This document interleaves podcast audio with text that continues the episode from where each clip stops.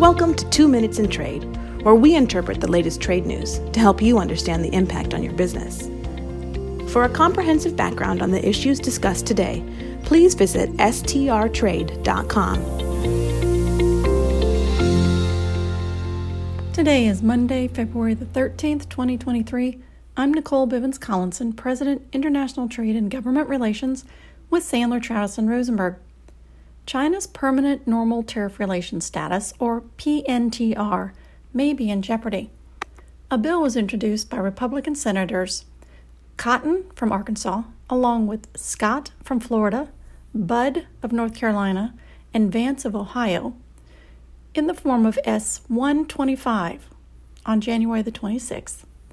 This bill would strip China of its PNTR status. The bill would require China to obtain most favored nation status through annual presidential approval, returning China to the annual Jackson Vanik waiver process in order to get normal trade relations status. The Jackson Vanik Amendment to the Trade Act of 1974 prohibited granting MFN status to countries with non market economies, originally countries of the Communist bloc, that restricted freedom of Jewish immigration and other human rights, unless the president issued a waiver and Congress did not override that waiver. Until 2000, when Congress granted permanent NTR as a result of China's accession to the WTO, NTR was not guaranteed year to year.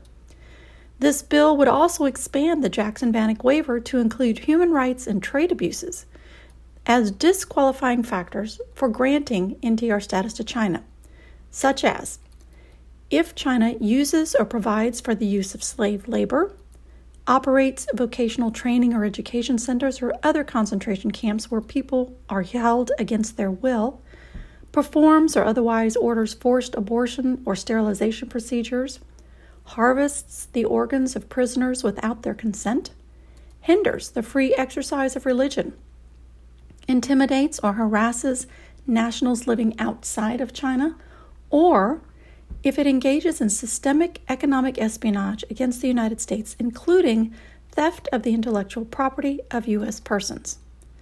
Now, this bill might have some legs. If it were to be brought before the House of Representatives, I have no doubt it would pass. The question is whether or not the Senate would take it up. Senate would not want to have the president issuing a waiver to China on or about June of 2024 in an election year. But if China sends more balloons, or we find a submarine in U.S. waters, or it goes to war with Taiwan, the hue and cry may be too great and force a vote in the Senate. Then China could face a true threat of not getting normal tariff relation status because to grant a waiver would be political suicide for the president and for any member of Congress that supports the waiver. That's my opinion, and I think it's a real risk. With professionals in nine offices, Sandler, Travis, and Rosenberg is the largest international trade, customs, and export law firm in the world. This is for informational purposes only and is not legal advice. The hiring of an attorney is an important decision that should not be based solely upon advertisements. Ask us to send you free written information about our qualifications and experience. Email us at messages at strtrade.com.